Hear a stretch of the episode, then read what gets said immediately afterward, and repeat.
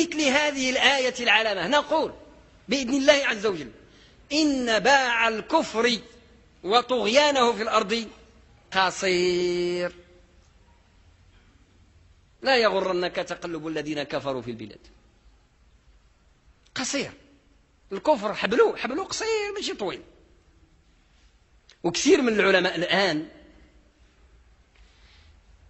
يتوقعون بناء على سنن. ماشي كيتخيلوا ولا كيتنبؤوا بالتنبؤات الخاوية؟ لا. بناء على سنن الله الواردة في كتاب الله ما كيمشيوش بعيد. وعلى ما أنبأ به سيدنا محمد عليه الصلاة والسلام. أنه الطغيان ديال اليهود ما بقالوش بزاف. ما بقالوش بزاف. الكفر عبر التاريخ. من زمان فرعون. من زمان فرعون ومن قبله ومن بعده. ومن هم الآن يفسدون في الأرض ويعيثون فيها فسادا وإلى يوم القيامة؟ وإن عدتم عدنا الميزان واحد. لما كيوصل الطغيان المرحلة ديال ادعاء الألوهية.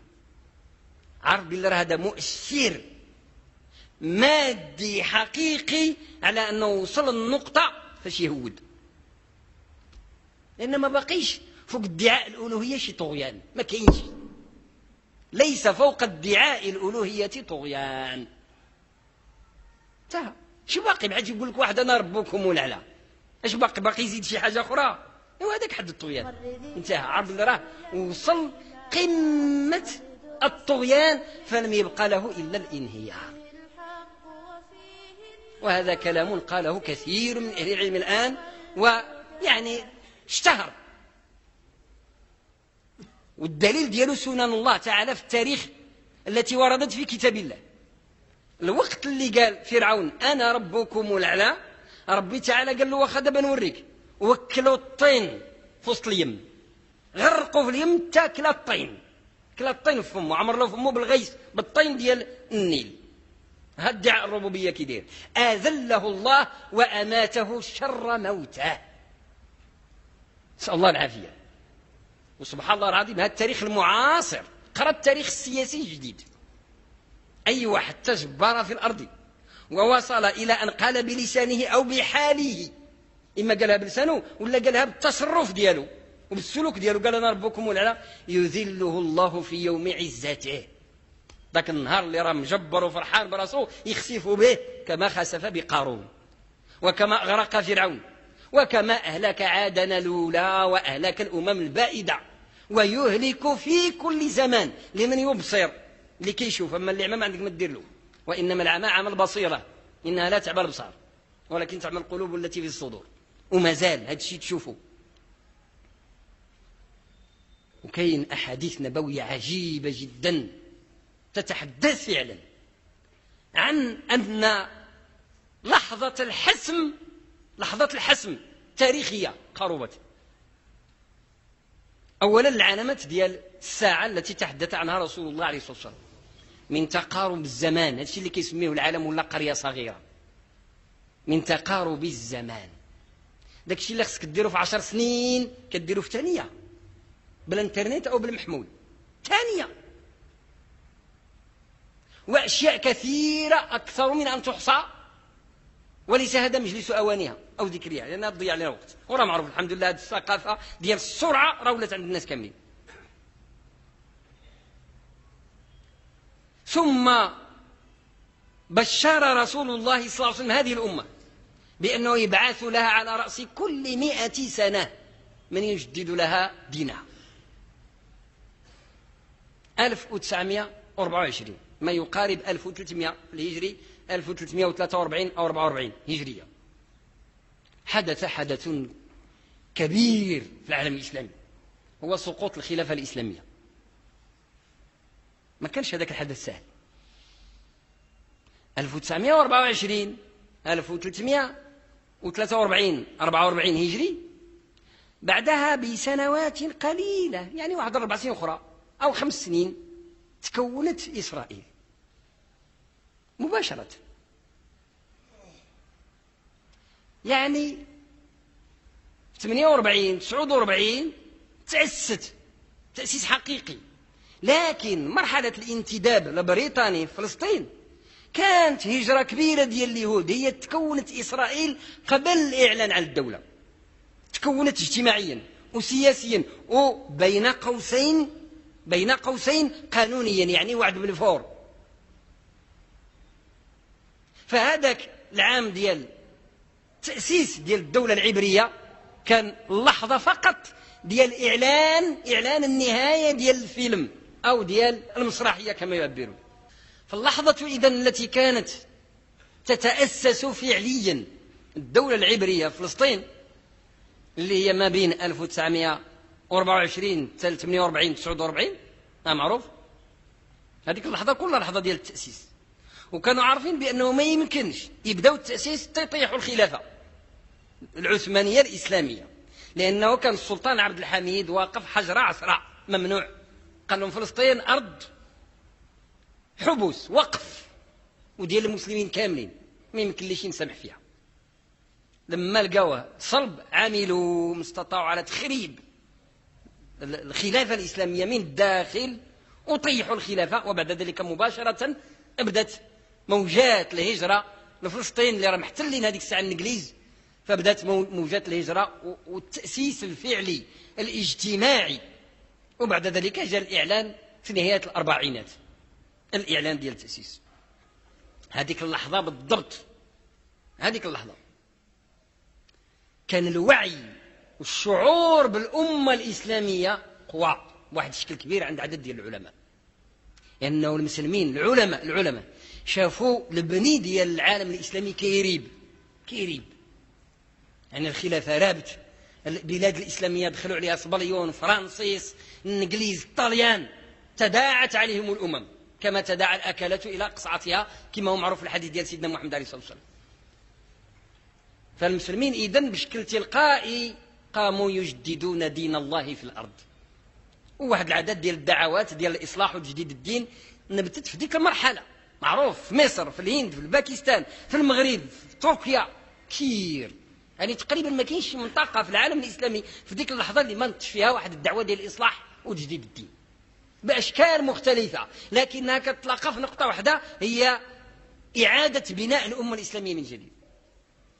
صحيح أنه ما وصلتش لشي حاجة كبيرة ولكن وصلت لواحد الشيء مهم جدا وهو تجديد الوعي ديال المسلمين بدين الله وتجديد القراءة لكتاب الله.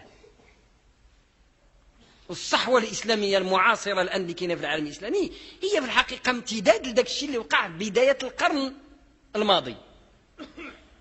الثلث الأول من القرن الماضي يعني في العشرينات حتى الثلاثينات من القرن العشرين الماضي بالعد الميلادي. في بداية هذا القرن الجديد الميلادي وأيضا قبل ذلك وبعد ذلك بالهجري. نفس الشيء لأن يعني المرحلة واحدة. تقترب الأمة. كتقرب مازال ما وصلت. تقترب من عد مئة سنة. على هذه الأحداث جميعا. على سقوط الخلافة الإسلامية. وعلى احتلال فلسطين. وعلى قيام حركات الدعوة والإصلاح في العالم الإسلامي. تقترب من المئة سنة. بمعنى أنه تمام المئة أولاد اللي غادي يهزوا شأن ديال الأمة راه كيتولدوا دابا. هذه اللحظة كيتولدوا. يعني من بعد عشرين سنة تقريبا بإذن الله عز وجل اللي كيتولدوا دابا هما ولاد عشرين سنة من بعد عشرين سنة. ولمن قدر له أن يرى هذه اللحظة سيرى بإذن الله عجبا لأن هذه حقائق قرآنية مش خيالات. وحقائق نبوية. تنبئ على أن ادعاء الألوهية اللي صارت له الدول الطاغية في العالم قد آن أوانه باش يأكل الطين كما كلا فرعون. بإذن الله. قل للذين كفروا ستغلبون. هذا كتاب الله عز وجل. أي ما قالهاش غير سيدنا محمد قالها التاريخ الممتد إلى نهاية الأرض. قل للذين كفروا ستغلبون وتحشرون إلى جهنم وبئس المهاد. ستغلبون ستغلبون. إذا ما غلبكم هذا الجيل لأنه ما صالح شيء. وفارس غيغلبكم جيل آخر. سيصنعه الله على عينيه وبوحيه وكتابه. ولذلك المهيأ المهيئ للتدافع الحضاري الجديد لهذه المرحلة الجديدة هو الجيل اللي كيشتغل بالقرآن الكريم. علاش يا أيها الذين آمنوا لا تقولوا راعنا وقولوا انظرنا واسمعوا وللكافرين عذاب أليم. اللغة المدمرة الآن هي لغة الإعلام. السحر الأكبر الأكبر لهذا العصر هو الإعلام. الذي يبطل ذلك السحر هو الذي أبطل ذلك السحر الماضي. هو القرآن الكريم. اللي يبطل سحر الإعلام الثقافة القرآنية. اللغة القرآنية المصطلح القرآني الآيات والعلامات القرآنية. نهار تشوف المسلمين صاروا يتداولون كتاب الله فيما بينهم أبشر بالنصري قتلوا غير خطوة. والعلامات دالة على هذا. سبحان الله العظيم. باقي نتذكر في نهاية السبعينات أواسط السبعينات. أواسط السبعينات وبداية الثمانينات تفقدوا القراء ديال القرآن الكريم من المغرب. تفقدوا. ولاو قليل. باقي نتذكر ما بقاوش كيلقاو الناس اللي يصلي بهم في جوامع التراويح في كثير من البوادي. بسبب أن الناس يعني جات واحد المرحلة من بعد الاستقلال شافوا بأنه اللي كيشدوا المناصب وكيشدوا الفلوس اللي قراو في السكويلة في المدارس يعني العصرية. فصار الناس إلى ذلك وانصرفوا عن كتاب الله وحصلت أزمة. فإذا به سبحان الله العظيم بحال الشتاء كتعاود تصب. فإذا به بدور القرآن والمساجد والإهتمام بالقرآن من جديد كيعاود ينبت وحده كيما ينبت الربيع. زعما الناس كلهم اتفقوا في المدن في المغرب وفي خارج المغرب في البلاد العالم الإسلامي كلهم وتواطؤوا على إنتاج قراء القرآن من جديد. يكون جمعت الناس كاملين باش يقولوا هذه الفكرة ما يتجمعوا لك شيء. ولكن الله عز وجل ينبت أهله. هذوك أهل الله. إن لله أهلين من الأرض. في الحديث الصحيح.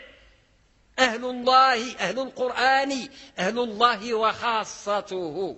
هو ربي تعالى كيخلق ديولو لأمر هو جل يعلمه. كيمهد الوقت.